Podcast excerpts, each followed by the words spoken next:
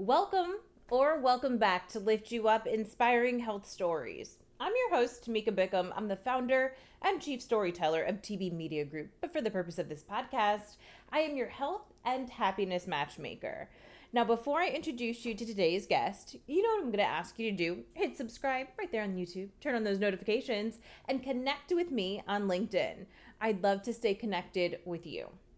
Now, today you are going to meet Isaac and Shamika Collins. They are a really cool couple. I enjoyed our conversation. Not only are they married, have a practice together where they are mental health counselors, but they also do sessions with married couples together. I found that really interesting. So we're diving into that a little bit, also talking about why representation matters in mental health. And also, I'm asking the question does everyone need healing? Our physical, mental, and emotional health is not just a want, it is a need for happy lives and prosperous businesses. Lift You Up is the podcast where we share inspiring health stories from business owners who are fulfilling their purpose to live their healthiest lives and helping you do the same.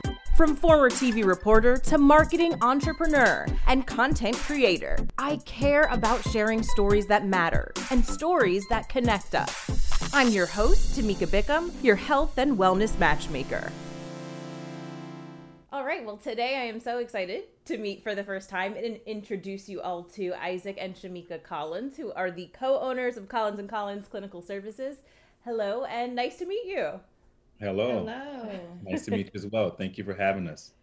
No, thank you for for reaching out. Another LinkedIn connection. So I love that. A lot of the guests on this show we've connected organically on LinkedIn and just continued to to learn more about each other and what we do and have a fun conversation on this show.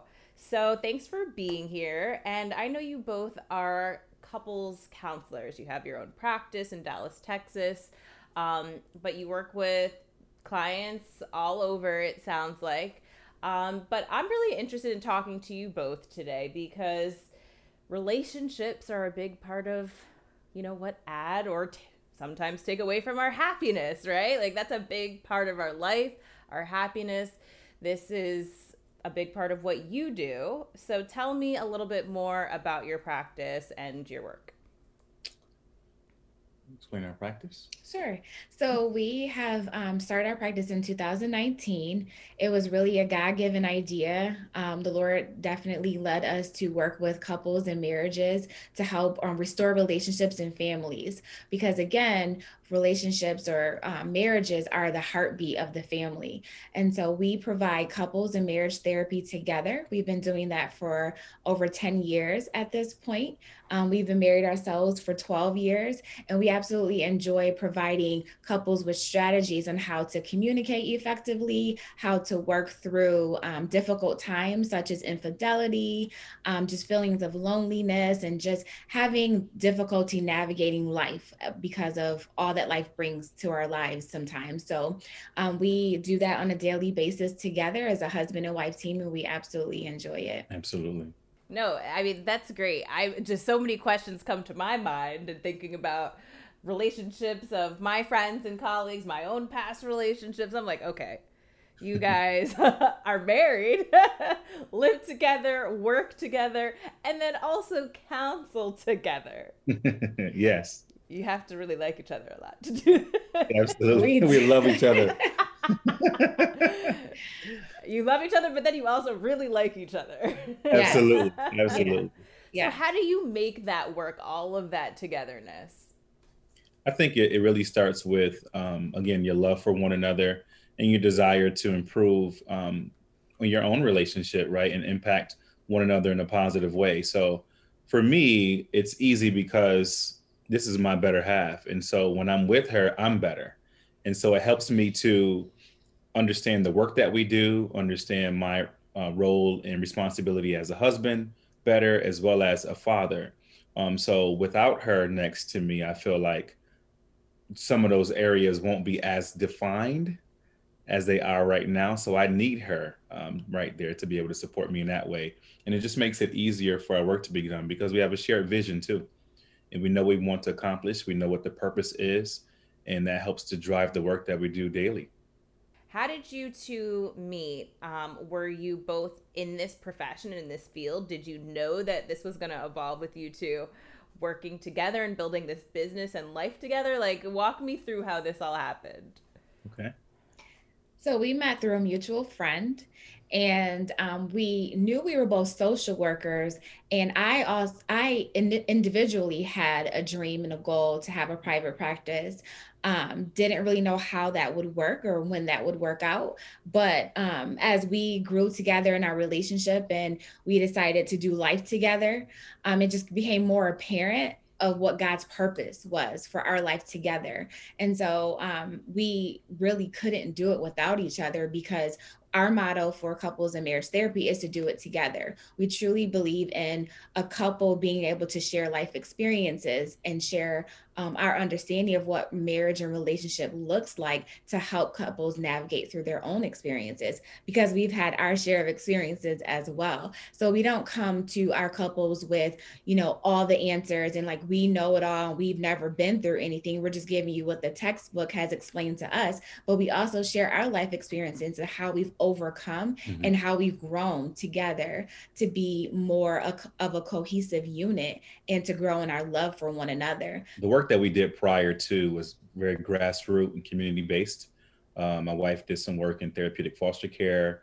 Early on, I've worked um, in youth development. We both worked in youth development, residential care, uh, foster care, things of that nature, the school systems. And so, working with families and just loving people was natural for us. We've learned at a very early age that people just kind of gravitated to us and um, sought counsel from us early on. A light bulb kind of came on. One night we were um, having some pillow talk, and she expressed her vision of a private practice. And then we began to talk further about connecting with the, the city that we were currently in and, and developing contracts to partner with cities to provide counseling to uh, impoverished areas and at risk youth and families. And the next thing you know, we said, hey, we can branch out and do this on our own. And that's exactly what we did.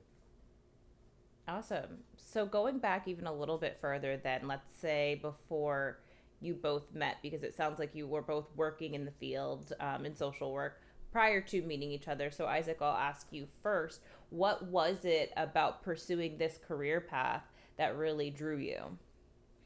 Uh, again, I think it's the love for people. Um, people used to always tell me, well, my professors and teachers, when I shared with them what I wanted to do, they would say, you know, your heart has to be bigger than your wallet in order to enter into that field.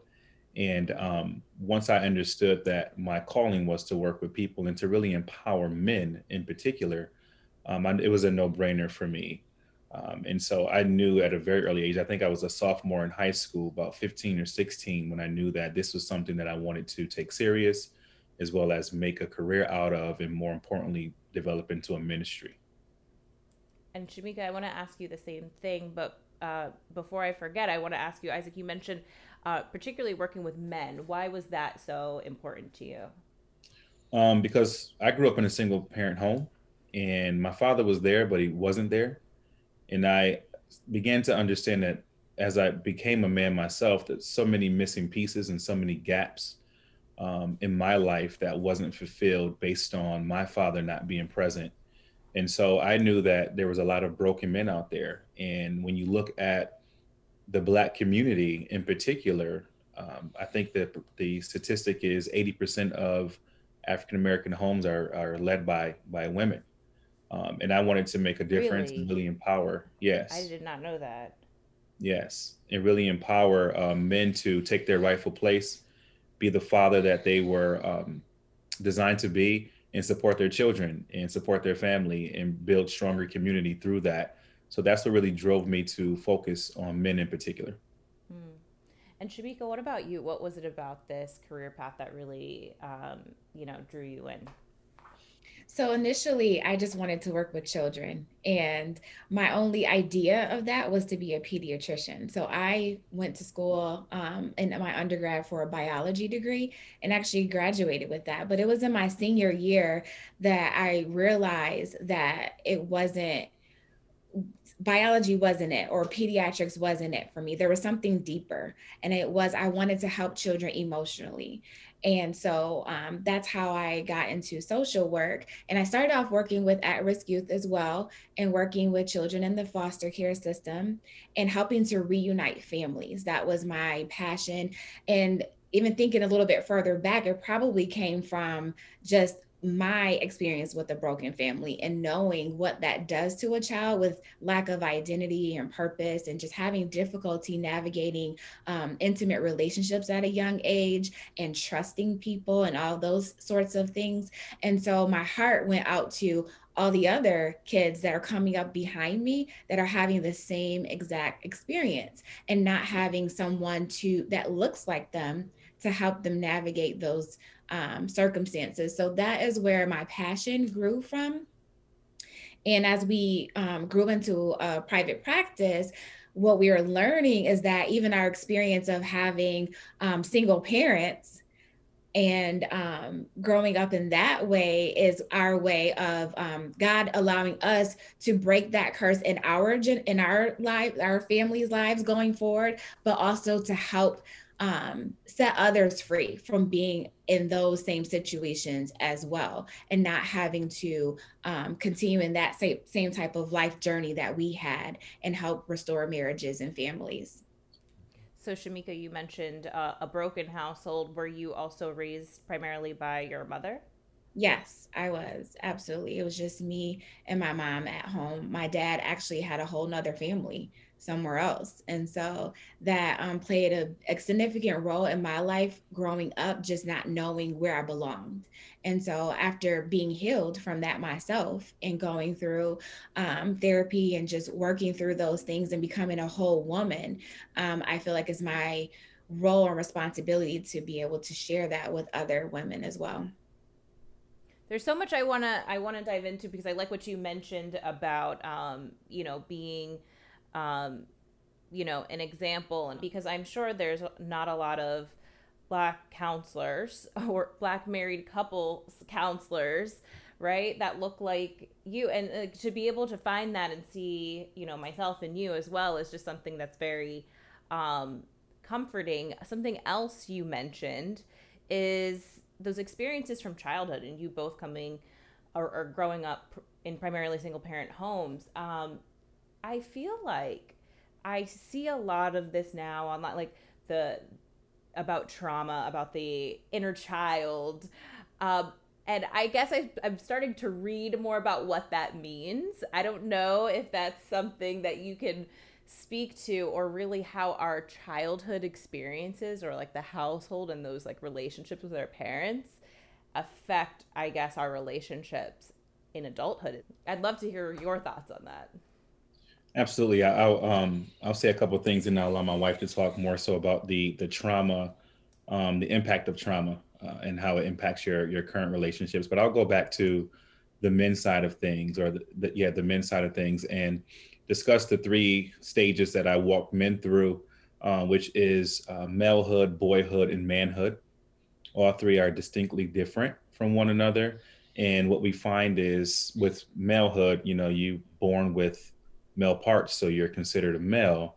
But then there's also um, the boyhood phase where you're kind of immature and you're learning how to navigate this world. But you also need a man present to help you while you're in that boy stage so that you can buffer up against someone who's living that actual life and can guide you through some of the barriers and circumstances that may arise from boyhood to manhood. And what happens is a lot of men, um, they mistake uh, their age with the stage. So because you are an adult, so to speak, right, doesn't make you a man. And so we we see a lot of men stuck in the boyhood phase as a grown man. And oh, then that's what it is. Got it. That's exactly what it is. Got it. so we talk about responsibility and accountability uh, and vulnerability a lot with men, those three things. And a lot of men don't know how to be vulnerable and they're not accountable nor responsible, right? Which are all uh, qualities of my seven year old son. Um, and he's supposed to be in that age and stage right now as a seven year old, right? Even though I'm teaching him responsibility and to be accountable for his actions, I understand when he falters. And there's grace that's extended there when he's this age. But when you become 27, society doesn't extend the same grace as a father would to a seven year old son. And so helping the, the men to differentiate between malehood, boyhood, and manhood is, is a, is a significant part of my work when trying to develop the whole man and not necessarily focusing on that inner child. Is the lack of vulnerability that I think, um, you know, we see in a lot of adult men, just is that cultural? Is that society that kind of says, hey, don't be vulnerable? Like, where do you think that comes from? I think it kind of comes from both. Um, and I'll speak from the societal standpoint first. Uh, I call it the three S's. Uh, society tells men they need to be strong, stoic, and silent. And when you have those three S's and men kind of acting in that way, what you find is a lack of vulnerability and suppressed emotion, which we see transpire in other ways, right? Um, anger and aggression is probably one of the primary ways you see men express themselves these days because society tells them that they have to be. But when you vulnerability really goes back to the love that you receive from um, from your caregivers, right? So that's why it's important to grow up in a, in, in a mother and a two two parent home because there's balance there. Our identity begins with our father, right? And mm-hmm. so oftentimes when the father is not present, boys and girls grow up not knowing who we are. And so we try to find that in other ways. We try to find that in friendships. And so that's how you get, um, you know, kids involved in gangs and getting into relationships that are not healthy and moving forward in that because they're just trying to find themselves, trying to find a place that is safe, trying to find a place where they feel comfortable and accepted. So um, when it comes to the inner child and childhood trauma, it shapes our lives. And if we don't deal with it, we just go through life continuing the same cycle and repeating the same um, issues if you will going forward into from relationship to relationship. And then we if we don't stop and pay attention we find ourselves unhappy lonely or feeling as though we should be further along than we are when we're in our 30s and so on. And so um, it's really important to stop and pay attention to what's happening and to address it talk about it develop some skills to help you navigate those areas. Have forgiveness. That's a mm-hmm. really big part as well is to forgive your parents because they only gave you what they had to give. Because we don't do all this work for ourselves. It's really for our children and our children's children going forward. Do you think everyone needs some healing to some degree? Absolutely. Really? Okay. Explain absolutely. this Okay, yeah. pl- please explain further. That was like a very easy yes for you both. Mm-hmm. Mm-hmm. I would say yes, because oftentimes, um, especially as therapists, people come to us thinking we have all the answers and like put us on a pedestal. Like you must know it all, or you got the answers, or you haven't had experiences like you have it together. And I'm like, no, I did the work. And that's why I'm able to now help you do the work. So even as therapists, we have to do the work. And um, I will say specifically for us uh, minorities, right? Um, this whole thing of identity and lack of identity just stems from even back to slavery, mm-hmm. right? So when um, children and families were broken apart because of, you know, the father had to go to a different slave master's house, or you know, or he sent the mom and the children to go to you know for freedom or so and so on. And he had to stay back to protect make sure that you know someone didn't come looking for them or go after them. And so families were broken apart from that stage going forward. And so typically all we know is that survival mm. That's all we know. And that cycle has repeated over and over and over again. Everybody has some level of trauma that needs to be dealt with. So even if you do have two parents in the household, sometimes there's disagreements about finances or how we raise the children or you know not being able to communicate effectively so not everyone's yelling and there's tension in the home and the kids are anxious and they don't know if mommy and daddy is, are going to stay together because they're always arguing. So there's so many different things that could happen. And I truly believe every person has experienced some level of trauma that needs to be dealt with. So, at what point, and Shamika, I'll start with you. At what point did each of you realize that that applied to you as well? And what were the steps that you started taking in your own life to heal yourself? Mm-hmm. That's really good. She said you first. Okay, I'm ready. Go ahead. So I thank you for asking that question because I vividly remember that moment. So I remember um, myself as again raised by a single mom um, and just trying to find myself. I had many broken relationships. I mean, I was just attracted to the wrong men, And so I remember um, early 20s, I remember that I got to this place where I decided I wasn't doing this again. I've had enough of this. Something has to change. And so I decided I'm not dating anyone else. I'm just going to work on me. It was just a decision. Like, I don't want to continue to repeat this same cycle. And so I personally went on a spiritual journey and I connected to God in a way that I had never connected before. And what, and through that time, what I've learned is that only God can fulfill the holes that were in my life from my father being miss- missing. There was no man, there was no boy at that time who could fulfill that need that I had to have identity and to feel loved and secure. And only God could do that for me as a single woman. And so when I surrendered to that and grew in that relationship, I was able to see life a little bit more differently. And so at that point, I created um, items or um, a list of what I was looking for going forward. What did I want my life to look like going forward? And I journaled. And I, I 100% agree that everyone should journal as well because I can go back now and see everything that I wrote down that I wanted for my life has come to pass, including private practice, amazing husband, two children, not just two, but a boy and a girl. Everything that I wanted, I have to this day because I took time to pause and do the self work to grow in who I was and to plan for my future. And so, in addition to that, therapy was a part of that journey. And even now, I still go to therapy because there's things in life that we need someone else to help us navigate. And we can't feel as though we can do it on our own like we are taught to through society. You have to be this strong black woman. You have to you know take care of your business by yourself or you know if you ask for help that's weakness. That's just a false reality. And so we set ourselves up for failure if we go in that way. Mm-hmm. um, and for me uh, it was i was looking for a model. Um, since i didn't have one at home i was looking for a model to to show me what a man is supposed to be and look like and act like and and what to wear and what education to have and what job and all of those things.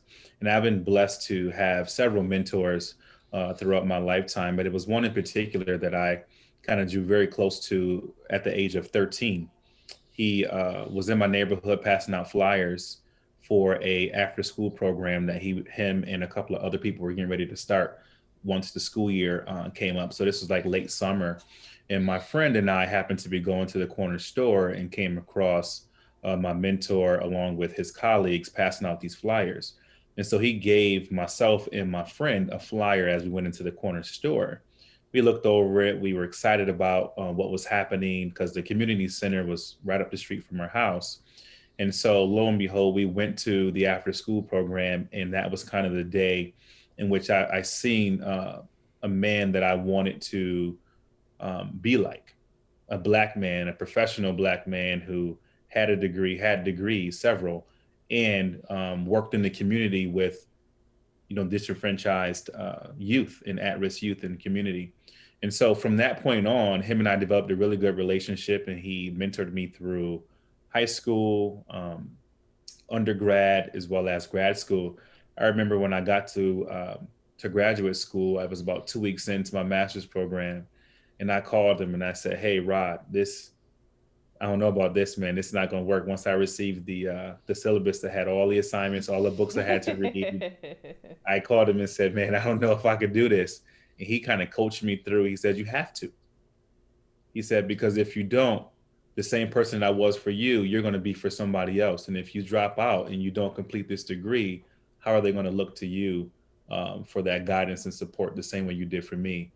And I said, "All right, I understand where you're going with this," and finished my degree but I think it was when I found a model of someone that I, thought was um, substantial in the community and a, and a, real man who can provide the uh, the guidance and light the path and, and pass the torch for someone else. I love that.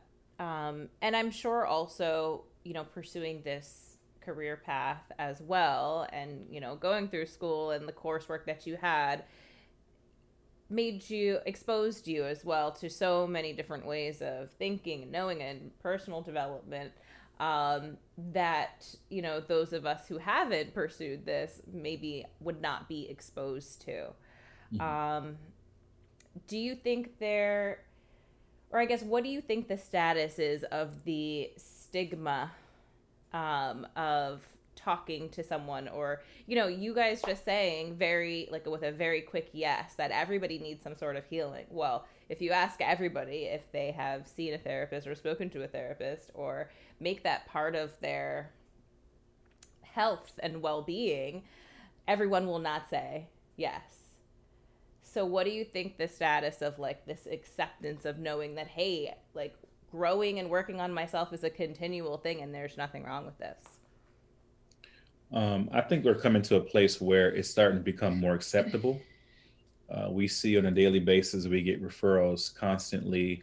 Uh, we've had several consultations even this morning for um, for African American people to step up and say, you know what, regardless of what the stigma is, and when people said, this is, you know, I'm not crazy. This is something that I need to do for me and for my family to become the best version of myself uh, for my family and for myself. So I'm going to seek counseling. Uh, so I believe that that stigma is being being torn down, and I think we're stepping away from the post-traumatic slave syndrome uh, into a more modernized. Um, I mean, because this is it's accessible. Uh, you're starting to see more of us in the field uh, providing therapy, and I think once you see more of us, it's kind of like a green light to to move forward.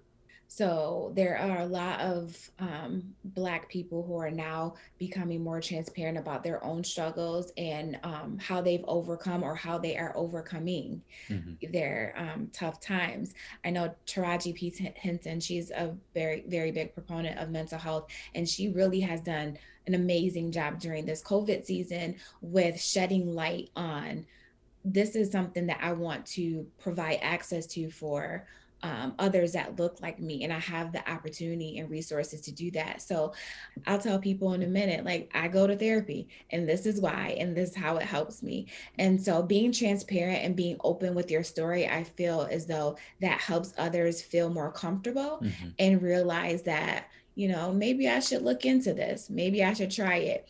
And we provide free consultations. So it won't cost you anything just to see if maybe this will work for you. Mm-hmm. So I think that is going definitely going in the right direction.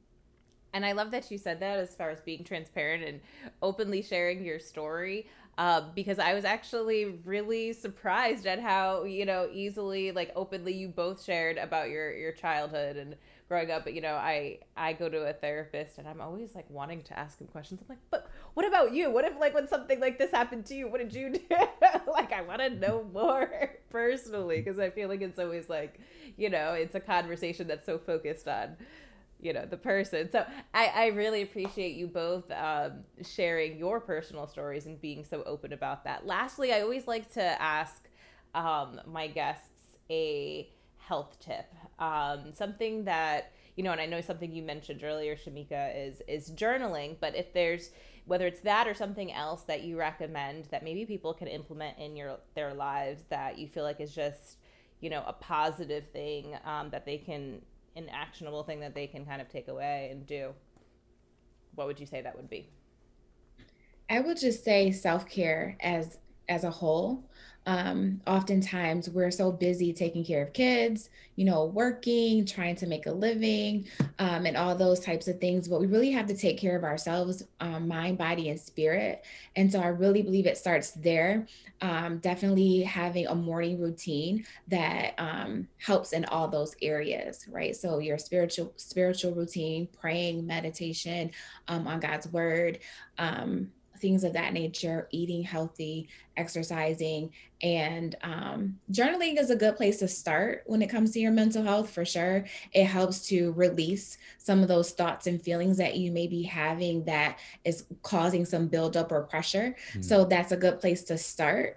Um, and I absolutely recommend therapy um, again that is something that is invaluable. Sometimes we say we don't we don't have the money for it we can't afford it but really it's about priority right? And so if you're prioritizing your self-care therapy is absolutely one um, very important part of self-care. Mm-hmm. and i would i would just say um, quiet time. Taking uh, some time throughout each day to just reflect no background noise, no cell phones buzzing, no TV, um, any of those things, just getting away with yourself and even not even with your thoughts, right? As my wife was mentioning with journaling, quiet times work, works best after journaling, after you have drained those thoughts that have been cycling in your mind for some time, release those things on paper, and then spend some quiet time to regroup so I would say even as little as 15 minutes, 10 to 15 minutes of quiet time a day um, will be very beneficial for your mental health. Absolutely.